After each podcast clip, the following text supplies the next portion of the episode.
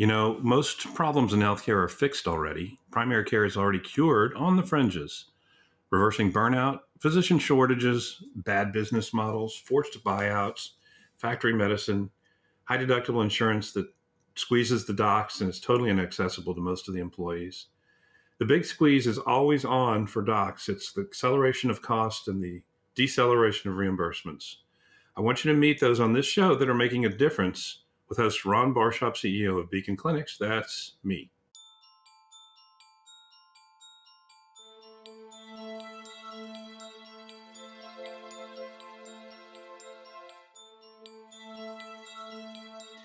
Do you want to know a dirty little secret in American healthcare? Medical errors. There are 10,000 medical errors that happen every day in healthcare. Most aren't too serious, it's not a big deal. But what if every week 60 737s full of passengers went down?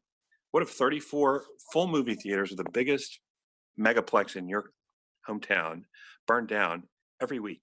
34 houses full of people. That's how many people we lose to serious medical errors. The more serious ones are we're losing 700 a day. And to put that in some kind of context, everybody's reading about opioid deaths. That's not even 20% of that number. So, and it's getting no headlines. The reason it's getting no headlines is because coroners have different ways of measuring it in each state. Not every medical error death is recorded as a medical error death. So here's the interesting thing is that what is the key driver of medical errors? It's physician burnout, what we're going to talk about today with our guest. Your PCP likely has physician burnout. There's over a 50% chance they do. In fact, four of the top six most burned out physician categories are PCPs, primary care physicians. Four in 10 of all specialists have it too, but they're not the ones with the worst burnout. It's female doctors. In fact, female doctors have 60% higher suicide rates than the next category next to them. So, doctors right now are committing suicide at a rate double that of our American veterans, which are in the headlines again. Uh, but physicians used to be dentists, but it's now physicians, and female physicians are particularly at risk. Okay, so what drives burnout? We're going to get into that today. We have somebody who's not only surveyed it from a little different angle from most people and has an interesting take, but she's deeply involved in the healing process as well as a psychiatrist. So my solve is going to be a little different from her solve, but I want to hear what she has to say. So I'm not going to talk about mine quite yet. Welcome to the show, Tori Sipa. Dr. Tori is a psychiatrist. She has a physician focused practice. She and Dr. Schatzmiller co founded the Physician to Physician Healing, the practice of medicine, in 2017. It's a closed online, virtual peer to peer burnout prevention forum for physicians, and it's close to 2,000 members. Her life's work and soon her new book will fit this show perfectly because we really focus on this issue because it is solvable. The secret lives of physicians, she knows. The studies, she knows a whole different angle on the studies that surprised me.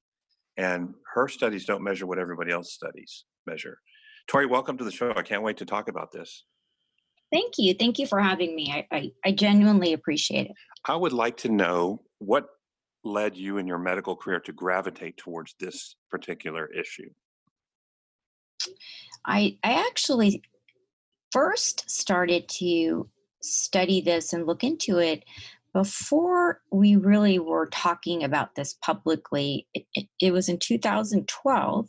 Honestly, I had to define. I had to keep telling people, you know, have you heard of burnout? Uh, it was it was very controversial to discuss it. Um, we have a very uh, our culture in medicine is a one that is built on stoic, stoicism and um, a lot has gone into um, even reaching this point of having this discussion where we are we are even talking about burnout and this is this is after a decade of research that some of us and some some great physicians have been doing research on this. Um, in 2012, I just uh, noticed, I think it was the third uh, physician suicide um, I had heard, I knew about um, in training, and I started to just wonder uh, what was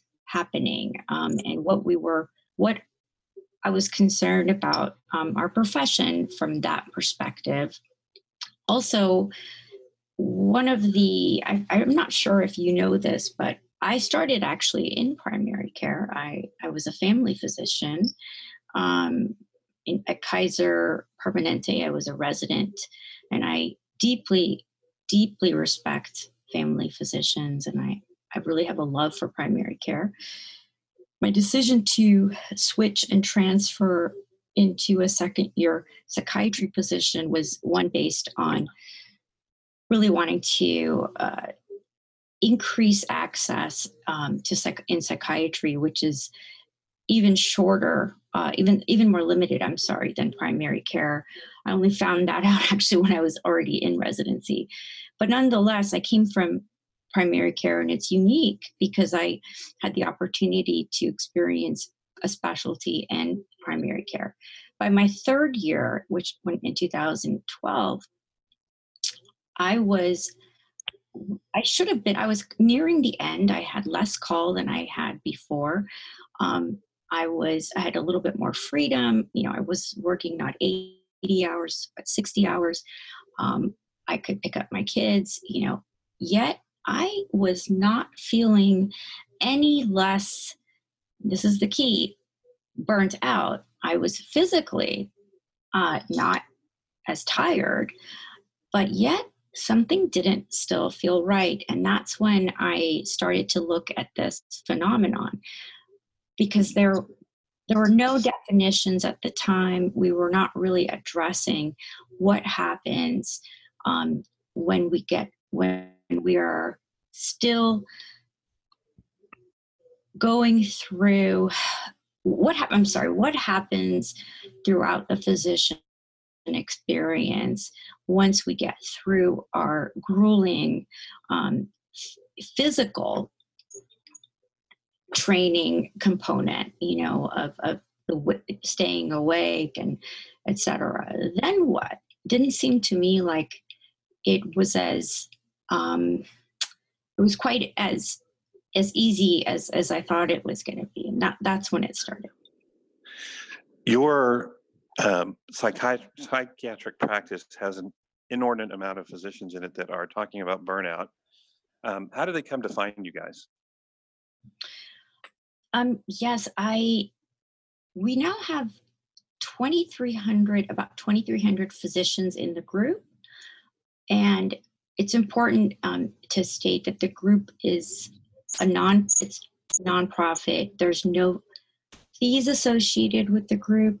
There's no, you just have to be a physician or a medical student in um, an allopathic or osteopathic medical school.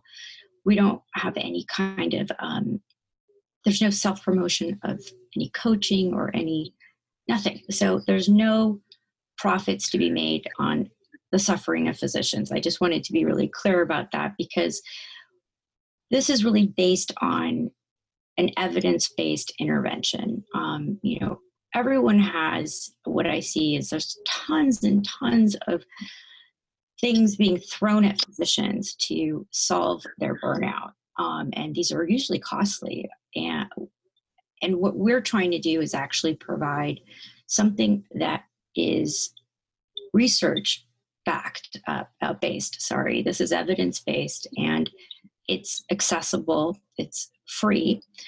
And we actually started it by just online. Um, Facebook, you know, has become a very important forum for physicians. Um, it's closed, obviously, so that, and we we really go through a pretty rigorous screening process of independently um, confirming physician status. So we and we monitor the posts and and and the interactions daily. There's four of us now who are monitoring and and we're so we're very careful about how about the privacy issues etc so people have to find us usually and once they're in the group um, th- that's when the conversations start happening now physicians do then contact us individually and some will ask for more help.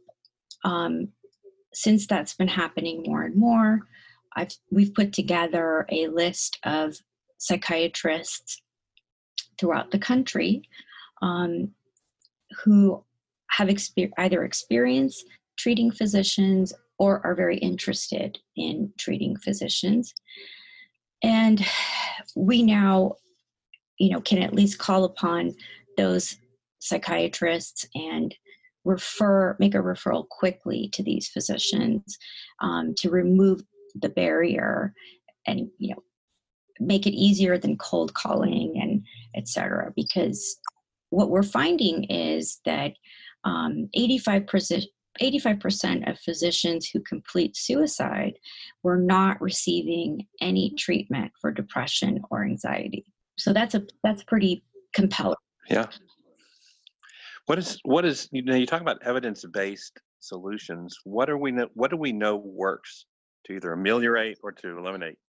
Great question. Oh, very so very little. So that's a great question.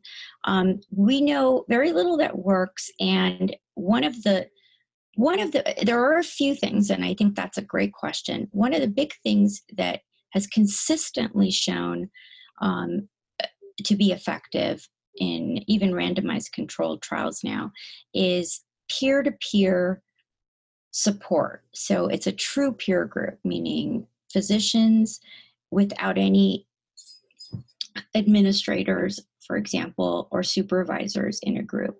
Ideally, um, this would be one hour a week during the work week, and uh, and the uh, studies have shown that when a group of physicians are given one extra hour a week to do whatever they wish to do, versus an hour a week of peer-to-peer support, those who were provided with the hour of peer to peer support have lower burnout scores.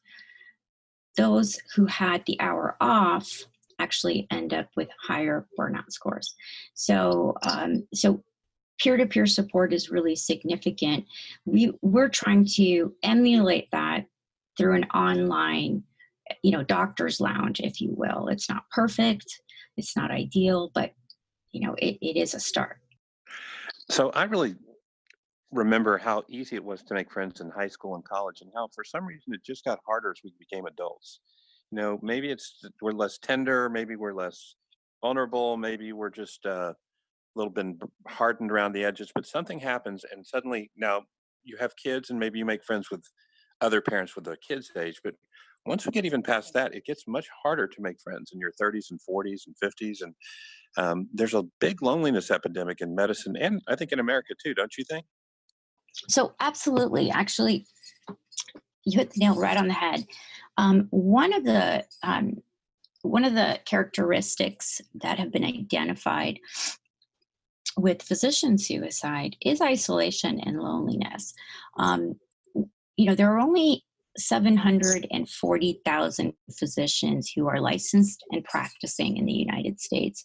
Um, and that's based on the American Medical Association's census in 2015. So that's not a lot for a geographical distribution that's quite broad. Um, and the, there's a huge transition that takes place from medical school and residency an eight year period where we're truly concentrated you know almost in four foot by four foot space with each other most of the time. You know we spend most of our waking hours with each other for you know eight years. And then all of a sudden we're thrust you know across the country alone. Now um, and we, that is when we're actually seeing uh, the suicide rates, um, the, the higher suicide rates in, in physicians who are post training. And it's not, uh, not surprising because physicians do not necessarily open up with open up to other um, not to non-physicians including family members because of several key um, and important reasons. One is privacy of patients and it's not that we disclose hipaa to um, other physicians but it is we don't feel perhaps as judged if we explain how we might feel about a difficult patient encounter with another physician. Um, we all, you know, we can kind of let some steam off perhaps with another physician and with greater ease. Uh, we also, uh, you know, are able to you know have have that understanding with somebody else which we can't necessarily um, with non-physicians there are no more doctors lounges really in the united states um, those those are a thing of the past lunchtime together used to be a very critical component of hospitals and a doctor's lounge was where those lunches were had those are almost all gone now. And so we are we've lost that time to have conversations. Um, now, the only time you can really do that is if in an elevator together. The elevator closes. It's just you and another physician between floors. Before anybody gets in, you might be able to have that conversation.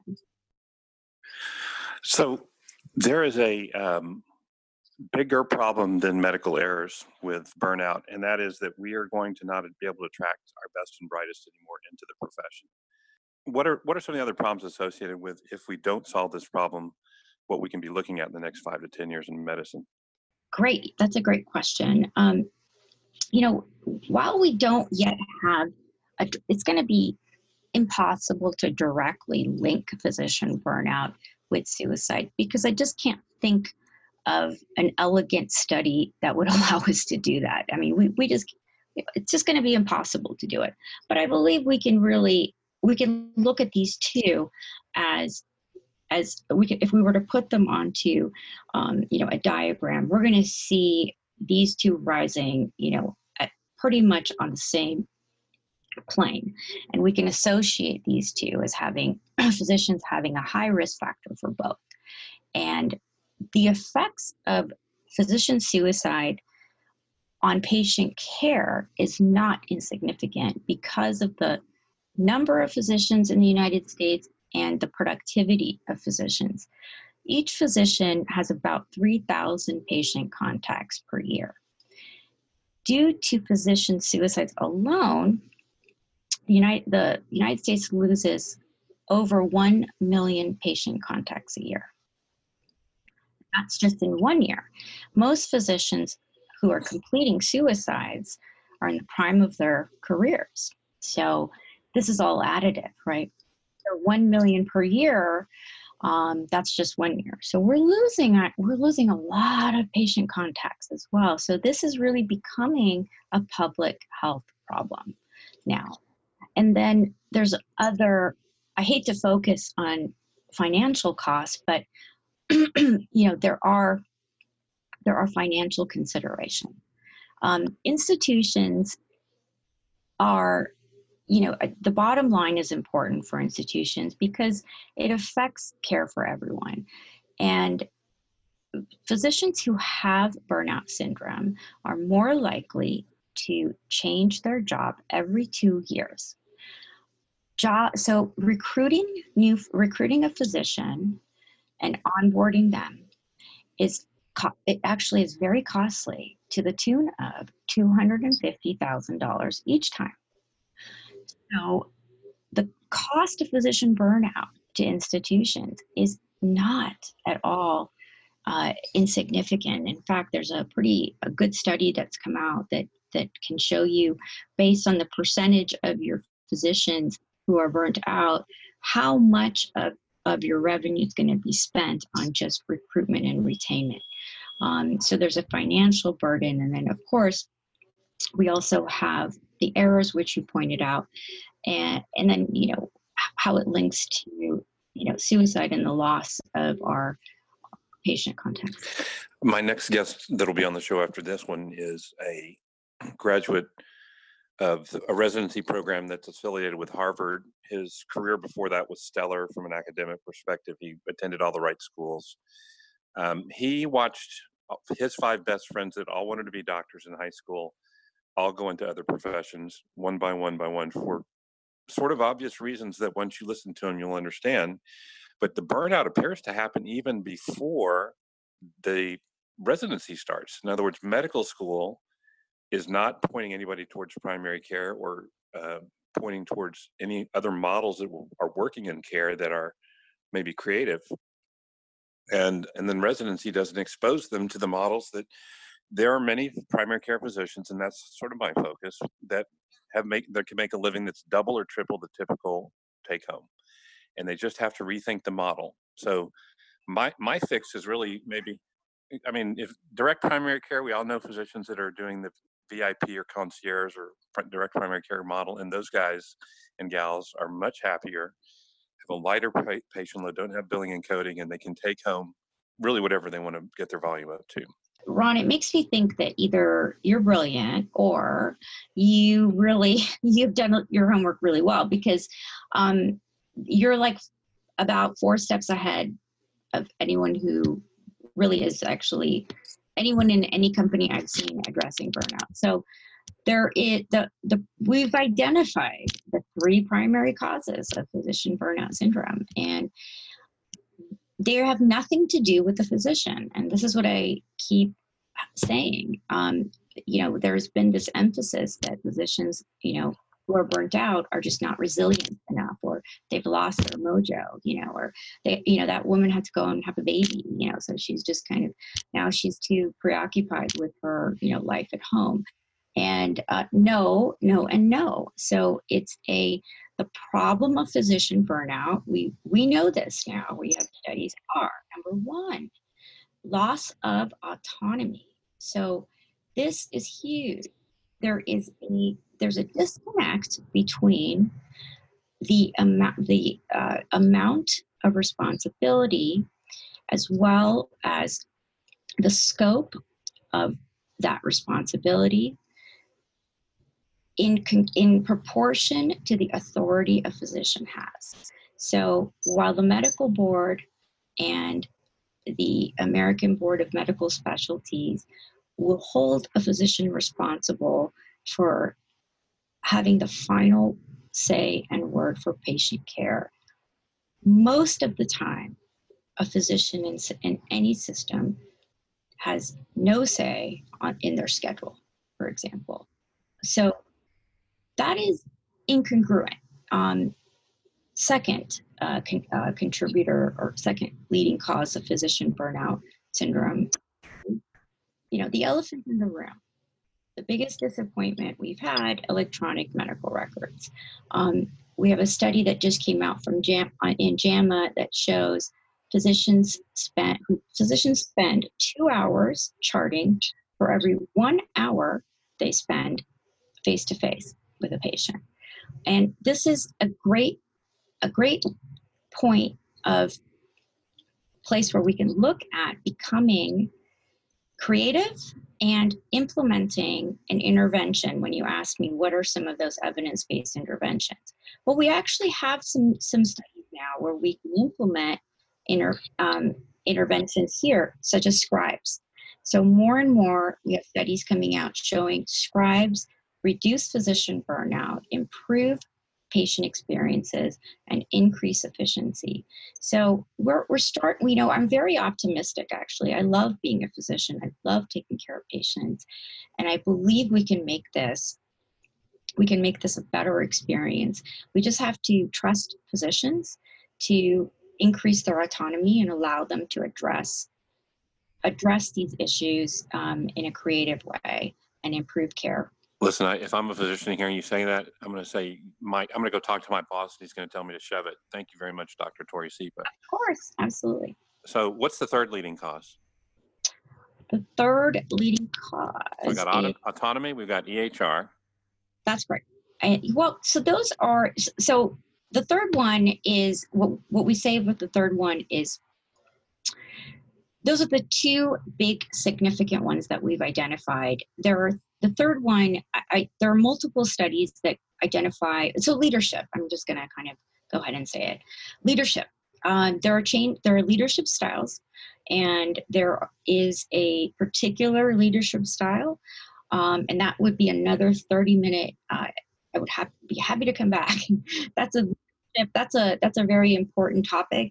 Um, we are really really in, i'm very interested in promoting physician leadership as well at the at the you know at a medical director level. Um, this is something we're really trying to encourage physicians. You know the next speaker who's coming on for example um, one of the things we actually want medical I, I mentor a lot of med student medical students. One of the things we really want to get going in medical school is you know empower medical students to start becoming leaders at that level.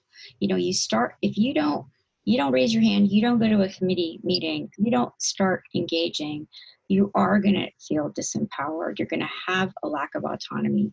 You're not going to be have a seat at the big boy table. You can't impact any change. And we don't learn how to do any of that. He absolutely don't. In medical school then we feel very disempowered in residency. Once we get to oh, we don't look at our contracts when we sign them then we're you know all of a sudden five years into a job and we're we're we're stuck. And so this needs to start these conversations need to start a lot lot sooner. And leadership is significant. So that's a big component of it. Um, there are leadership trials and those are important. So let me just have you think through what what would our society look like if we had zero burnout if every doctor loved their job and could really focus on their patients? What is the literal opposite of where we're at now? What is that what would that look like? Just in a sentence or two. Ah that's a great i love that. Um, well one of the i think one of the maybe it's important and i think i do this with physicians uh, um, as well, one of the first things I do, I define physician burnout because I believe it's misused a great deal. It's not stress and it's not physical exhaustion. We all have stress. I'll always have some stress. Um, it's and in fact, it's it's not physical exhaustion because resident duty hours have gone down significantly even since I was a resident. Yet burnout, physician burnout, has actually gone up. Um, so it's there is that connection is actually not there. We have a definition for physician burnout syndrome and it's um, it's a syndrome involving three parameters. It's emotional exhaustion so that that's when you have nothing else to give to your patients and then something called depersonalization which basically you we've all had a doctor like this in the ER usually or in urgent care and I'm not misaligning any kind of specialty. It's just they're very, very, very over. They have a lot of burnout, um, negative or cynical attitude towards patients. Um, they see them as often, um, you know, malingering, making, you know, faint symptoms. And then the third component is a low sense of personal accomplishment, uh, feeling that they are behind, they're not as good as other doctors, that they are just going to fail anyway. These three are really the crux of physician burnout syndrome, and we have a validated tool to measure these. It's called the Maslach Burnout Inventory. Um, what I would see if if we had a workforce that had a good control of these three parameters, I believe what we would be experiencing is patients who were more compliant with their care, their appointments, their immunizations, their medication adherence, because they would be able to feel comfortable asking their physicians questions. They would feel heard. They would feel, their physicians would also feel empowered to make appointments that were needed, see them as I have the time to see them. They wouldn't be focused on a computer screen. So that the connection with the patient would be greater and the trust would thus be enhanced. Um, their patient, also the physician, I think would be more confident. One of the things I think we're lacking right now, truly lacking, is physicians and patients have lost that trust between them. Um, you can see that with the whole um, uh, immunization, you know, kind of backlash right now. And, you know, I look at that and I say, you know, there's something, there's a reason behind this. And we have they, there have been so many barriers now placed between us and our patients. You know, there's a huge computer screen for one, but there's now four people patients have to call before they can talk to us. And by the time get to us, you know, they're really angry actually by the time they get to us. And then we have five minutes. Um, so, what I would say is building that trust back is actually related to those three components I just I just said. If a physician doesn't feel emotionally exhausted, doesn't have negative attitude toward their patient, feels like they're not incompetent, they're going to be empowered, confident, and I believe patients are going to feel that. So before I ask my last stumper question, tell me, Torie, how people can find you. Oh yes, um, I'm on Twitter. Um, it's Torie Sepah MD, T O R I E. On Facebook, our group is called Physician to Physician Healing the Practice of Medicine. You can request as a physician or medical student to be added, and then a series of questions from one of us will come to you to verify your physician status, including your NPI. and once you're in you're you know you're in. Okay so here's my trick question and some people they just get stumped and say goodbye ron i'm not going to answer that i'm going to see how you do. You can fly banner over america and give a single message. What would that single message be? A single banner over oh that's a good one. I love that. Ron why didn't you tell me you were going to ask me that though? That would i would i would have liked a little preparation you know what's going to happen. Next time we interview you're going to have like two answers for that question and you'll have I know. yeah i would say you know what i would say is uh, just anything is possible. I, I really believe that. Anything is possible. I came to this country at the age of seven from a country that was in a revolution. I didn't speak english. I went to medical school at 30 you know anything is possible. So physician burnout also um, is something that i do believe is um, is something that can be not only be resolved but i think through it we're going to have better delivery of healthcare. So you sound on a final note optimistic about the future of burnout. I'm a very optimistic physician Okay. Otherwise, I have worked in corrections for five years. So. All right, Torie. Well, there's a lot more to talk about. We'll do this another time, and I appreciate your time and uh, thank you for listening. Absolutely. Thank you. Thank you for listening. You want to shake things up? There's two things you can do for us. One, go to primarycarecures.com for show notes and links to our guests. And number two, help us spotlight what's working in primary care by listening on iTunes or wherever you get your podcasts, and subscribing. And leave us a review. It helps our megaphone more than you know. Until next episode.